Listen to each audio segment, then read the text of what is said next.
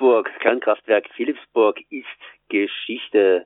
Das heißt, heute zumindest sind die beiden Türme gesprengt worden und vorher hat Greenpeace noch die letzte Möglichkeit genutzt, da eine kleine Aktion zu machen. Und ich bin jetzt verbunden mit Michael Meyer-Kreuz von Greenpeace. Erstmal herzlich gegrüßt. Ja, schönen guten Tag. Hallo nach Freiburg. Ihr habt heute in der Nacht wohl die letzte Aktion gemacht, die in Philipsburg zu machen war.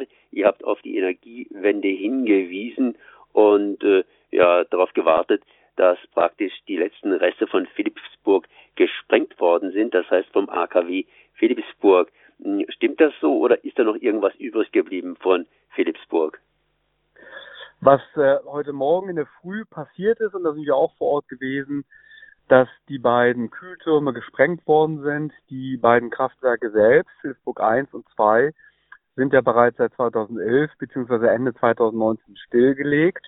Und an den Ort, wo nun die, die, die Kühltürme gestanden haben, dort wird ein äh, Hochspannungsgleichstromkonverter aufgestellt.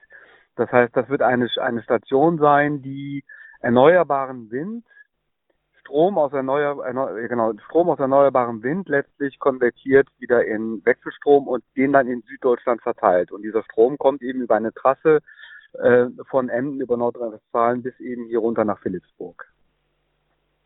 Ihr habt es allerdings heute Nacht beziehungsweise ja bei Philipsburg nochmals eine Gelegenheit genutzt, äh, hier eine Aktion zu machen. Das heißt, ihr habt was projiziert. Was habt ihr denn projiziert? Wir haben ähm, also wir haben ja eine, eine lange Geschichte mit Philipsburg. Wir haben sehr viele Demonstrationen, haben dort stattgefunden. Also, also quasi ein, wenn auch kein guter Freund, so doch ein sehr guter Bekannter.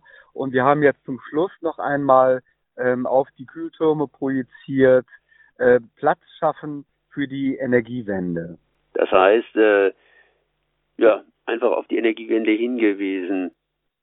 Ich habe in eurer Pressemitteilung gelesen, dass sie gar nicht so richtig bekannt geben wollten, wann sie diese beiden letzten ja in den Himmel ragenden Kühltürme von AKW Philipsburg sprengen wollten, äh, bekannt gegeben haben. Äh, das heißt, äh, hatten die da irgendwie Befürchtungen, dass da noch was passiert? Nein, das war eine reine Vorsichtsmaßnahme äh, wegen der Corona-Krise zurzeit. Man hat äh, befürchtet, dass dort zu großen Menschenaufläufen kommt äh, und wollte das vermeiden und hat deswegen diesen den genauen äh, Sprengungszeitraum geheim gehalten. Du hast jetzt erklärt, dass ihr eine lange Geschichte habt mit Philipsburg und natürlich ja. darauf hingewiesen habt, hier, dass die Energiewende kommen soll. Wie steht es denn jetzt momentan mit der Energiewende? Ich meine, wenn Philipsburg äh, weg ist, und das ist ja eigentlich schon längere Zeit vom Platze, äh, das heißt, liefert keine Energie mehr, dann muss es ja irgendwo gefüllt werden. Ist es gefüllt worden? Was kann man da machen? Ähm, Energiewende kommt deutlich langsamer voran, als als wir das brauchen. Wir haben äh, im Augenblick ist der Fokus sehr stark auf die Corona-Krise gerichtet. Äh, die Klimakrise geht aber weiter, die ruht nicht, die bedroht uns auch weiter. Äh, das heißt, wir müssen massiv ähm, erneuerbare Energien ausbauen. Dazu trägt einmal natürlich diese Leitung bei, die Windstrom aus dem Norden in den Süden transportiert.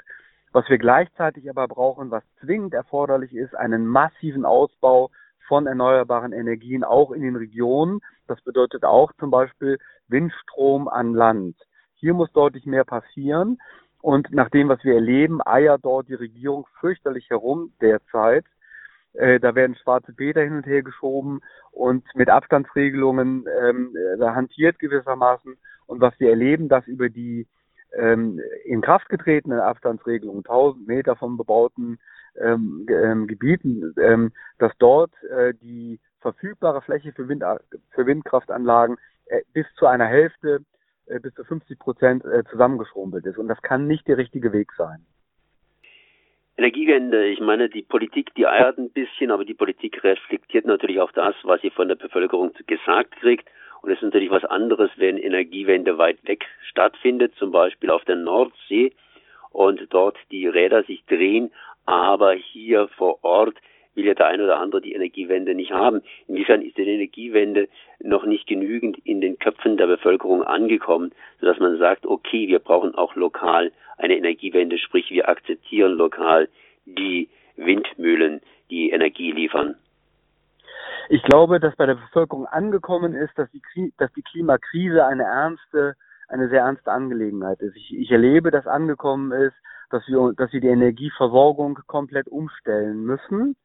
Und ich erlebe auch, dass die Leute bereit sind, das zu tun. Es gibt die Bürgerenergien, ähm, es gibt Menschen, die äh, Photovoltaikanlagen auf ihre Dächer stellen. Ich erlebe, dass in ländlichen Gebieten große Flächen zum Beispiel mit Photovoltaik auch ähm, äh, genutzt wird.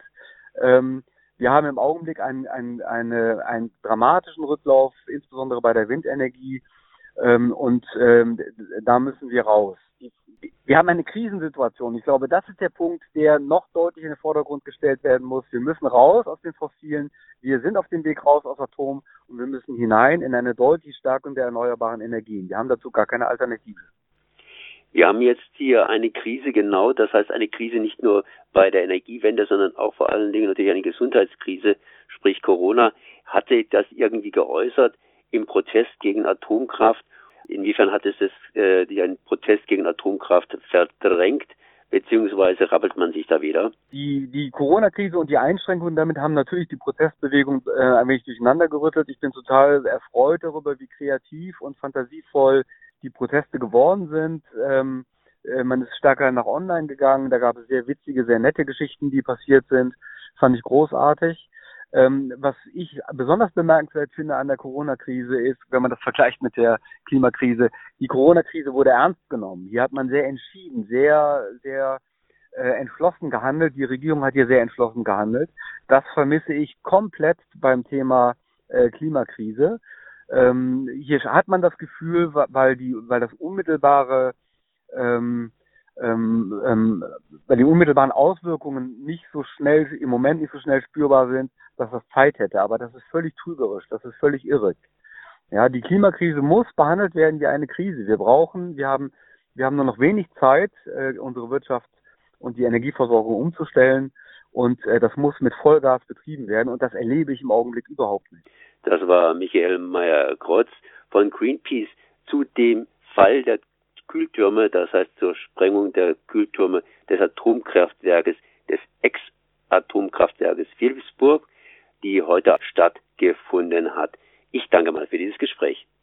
Ja, sehr gerne.